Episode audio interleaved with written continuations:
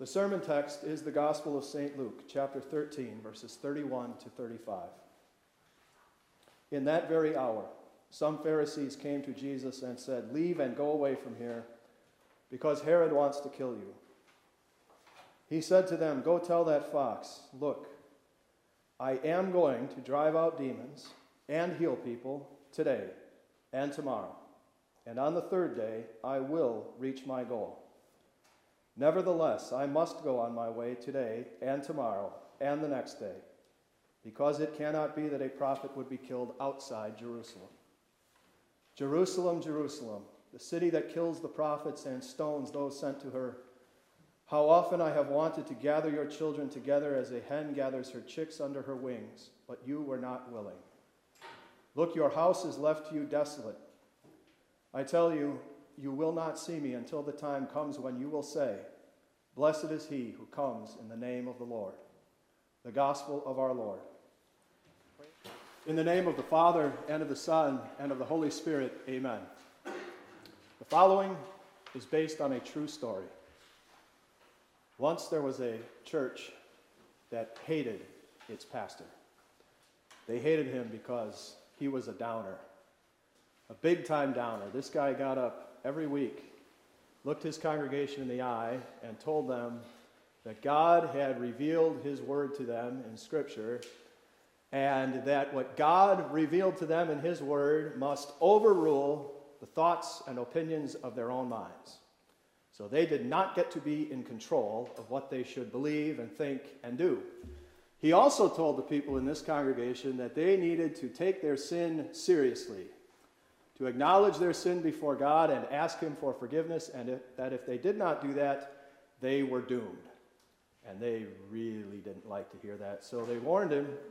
They told him to knock it off, and they told him to tell them that God is whoever they want God to be, and they get to tell God what to say, and they get to live their lives however they want to live it and not worry because they're never going to have to pay the price for the things that they are doing. But this guy was stubborn and he refused to back down. And he kept talking about the authority of God's word and sin and repentance. And finally, they got so mad at him, they killed him. And they rolled him up in a spare rug from the church's attic and dropped him in the parish dumpster. A few months later, the synod president visited that congregation and informed them that although the treatment of their previous pastor had been less than ideal, they would still be receiving a new pastor from the upcoming seminary graduating class. And the people in the congregation looked the synod president in the eye and said, Don't bother. Because if you send another guy in here who talks the way the last one did, he's going to get it the same way. Well, the synod sent him a new pastor anyway. And sure enough, after a little while, they chased him out of town to the middle of a cornfield and they told him if he ever came back, he was a dead man. Later that year, the synod president came back to the congregation and informed them that once again they would be receiving as a new pastor a graduate from the next seminary class. And once again, they told the synod president not to bother and that if he came in and talked the way the last two did, he would get the same thing. Well, they sent that congregation another pastor, and sure enough, he said the same things. And they treated him just the same. Because you see, it wasn't really the messenger that the people in this congregation had a problem with, it was the message. It was what they were saying. So it really didn't matter how many people came or how many people told them these same things. They were always going to abuse those people in the worst kinds of way. Now, as crazy and unrealistic as that story may sound, what I said at the beginning of it is a fact. It is based on a true story. It is based on the story of God, His prophets, and His Old Testament church. In the Old Testament, God's church was His chosen nation of Israel. And to that chosen nation of Israel, God sent prophet after prophet after prophet with a very consistent message. God has revealed His word to you and He made you. So He gets to tell you what to think and believe and do, not the other way around. You don't get to make God into what you want Him to be and tell Him what to think. And you need to take your sins seriously and you need to turn to the Lord and ask Him to forgive those sins. Now, if you do that, The Lord's forgiving arms are always wide open to you. Anytime you repent, turn to Him for forgiveness. But if you don't, it's curtains for you. You're done. And the people in Israel really did not appreciate that message. By and large, there were always a few who were faithful to the Lord and kept following Him. But for the most part, those prophets were run out of town. They were abused in some of the most imaginative and creative ways, and they were often killed. And yet, God kept sending messenger after prophet after prophet after prophet until finally God sent the prophet who is more than just a prophet.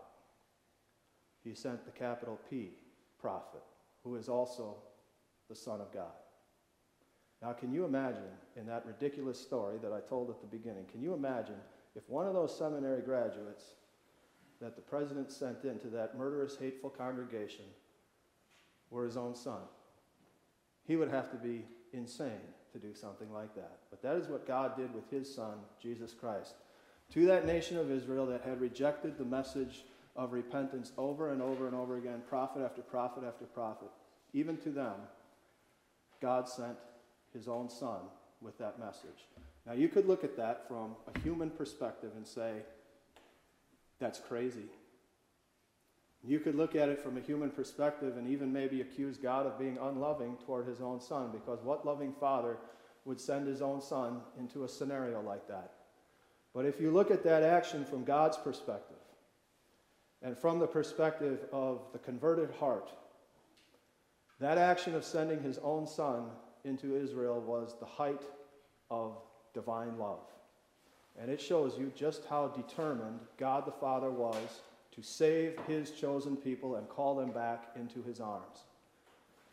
That he did not spare anything in that effort, not even his own son. Even his own son, he sent into that situation to call the people back to him. And when Jesus obediently submitted to the will of his Father and he came down to this world and entered that nation of Israel, he showed that he was just as determined to save as his heavenly Father. And that is why Jesus let nothing and nobody stop him from embracing his cross, no matter how powerful and no matter how threatening. In that very hour, some Pharisees came to him and said, Leave and go away from here, because Herod wants to kill you. He said to them, Go tell that fox, Look, I am going to drive out demons and heal people today and tomorrow, and on the third day, I will reach my goal. Jesus was absolutely going to do what needed to be done to pay for the sins of those people. He was going to carry to completion the holy life that needed to be lived in the place of those people to make up for their sins of rejection and all of their other sins. He was going to make it to the cross where he would bleed and die as the sacrifice for their rejection and for all of their other sins. And on the third day, after paying for those sins, Jesus was going to reach his final goal, rising from the dead on the third day of Easter. Jesus was fully determined to do everything that needed to be done to save those people. And as sad as it is, as determined as Jesus was to save them, they simply did not want it. Nevertheless, I must go on my way today and tomorrow and the next day, because it cannot be that a prophet would be killed outside Jerusalem. Jerusalem, Jerusalem, the city that kills the prophets and stones those sent to her. How often I have wanted to gather your children together as a hen gathers her chicks under her wings, but you were not willing. Look, your house is left to you desolate. The people of Jerusalem who had rejected prophet after prophet also rejected the prophet. And it wasn't at all because Jesus didn't want them. What an amazingly tender picture that is when Jesus speaks of himself being like a hen that holds out its wing people, the chicks of Jerusalem, and wants with all his heart to gather them toward himself and hold them forever under his wing, under the love and protection of his embrace. That is Jesus' deepest desire, but they simply do not want it. And how do you explain that? How do you explain the Son of God coming and holding out his wing and saying, Come here to me, come to my love and forgiveness, and people batting it away? You really can't explain it other than to say about it what Jesus said. They were not willing, they simply did not want it. But you know, it wasn't just the church in Israel that God the Father was so determined to save that he sent his Son. And it wasn't just the people of Jerusalem that Jesus desired with all of his heart to gather under his wing and hold on to them forever. It was the whole world. Jesus was that determined to do that work to save you and me too. And he let nothing stop him from saving you and me. Not crazy King Herod, not these hard hearted Pharisees or venomous Sadducees. He did not let Satan himself in the wilderness pull Jesus off the track toward the cross. You know, sometimes even Jesus' own friends, even his own disciples, did not understand what this salvation was all about. They misunderstood Jesus' mission. Sometimes Jesus' own disciples tried to tug him away from the cross, but he didn't let that work either. And not even the shame and the humiliation of a public, painful execution for the Son of God, not even that let Jesus, not even that could stop Jesus. And the really beautiful thing for us is that the Holy Spirit has given us faith to move us under Jesus' wing. Through faith in Jesus, we are in his embrace, the warmth of his love, the embrace of his forgiveness, and he is holding on to us forever. That is the most beautiful part of this truth is that by God's grace, we are under Jesus' wing, and we will be forever. That does also leave the question, though, since we are under Jesus' wing, because we are his baptized children, why do we sometimes show at least a little bit of that same kind of rejection as the people in Jerusalem? Now, we may not be violent about it.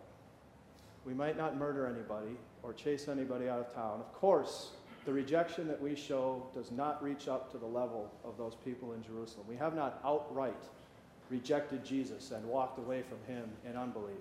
But we do occasionally at least show some tendencies toward this in our lives as Christians. For example, let's say you have a Christian who is going through a crisis, really difficult time in life. And this Christian in a crisis turns everywhere and to everybody except their Savior, right? They go to their friends and their family for comfort and encouragement. They go to coworkers and neighbors who they maybe don't even know all that well, but they never really bother to listen to the voice of their Savior in His Word and, and listen to what Jesus has to say to them that difficult time they're going through in life. Now, that's not violent, right? That's not outright total rejection of the Savior, but it is there a little bit in that attitude and in that action, right? Or, let's say when uh, your pastor talks to you about your sin and your need to repent. You may not have murderous thoughts, hopefully you don't, but when it comes to that part of the message, you may not exactly want to tune right into that part of the, of the message either, right? I mean, sin and repentance and all this, where are we now? The Middle Ages or what? Why can't he just tell a couple of stories, teach us how to be happy, and then send us on our way to brunch. Now, again, that's not violent rejection. It's not outright rejection of Jesus Christ, but it is there a little bit in the, in the way that we think and the way that we act towards God's Word. Now, if it's impossible to explain how the people of Israel, who had the advantages of getting prophet after prophet sent to them and having the temple worship and the sacrifices and the Old Testament scriptures, if it's impossible to explain how they could reject Jesus, it's also pretty hard to explain how we, who do have faith in Jesus, we who have been brought under his wing, how we could show any least little trace of this kind of stuff in our own actions and in our own attitudes. And that is why it is very good news for us that through all rejection and all resistance of all kinds, God remains fully determined to save his people. He was so determined that he sent his son into that hostile environment, and Jesus was so determined that he let nothing keep him away from his cross. And that is why, at the end of today's gospel, Jesus closes with words of hope. I tell you, you will not see me until the time comes when you will say, Blessed is he who comes in the name of the Lord. Of course, it was on Palm Sunday when Jesus rode into Jerusalem and he heard those words from the believing crowds who were waiting for him and welcoming him. Jesus is predicting here nothing you throw at me is going to work. I'm going to get there and I'm going to get it done. And because of that desire and will of our Savior to take our sins away, God saves us and forgives us. And now, when God extends His saving word to us every time, every way, we leave behind whatever in us has been unwilling, and we gather under the wing of our Savior. We see our Lord's great love for us in the cross of our Savior Jesus. And we will see God's great love for us again when Jesus reaches his final goal bright and early on the third day. So, we gather to him. Amen.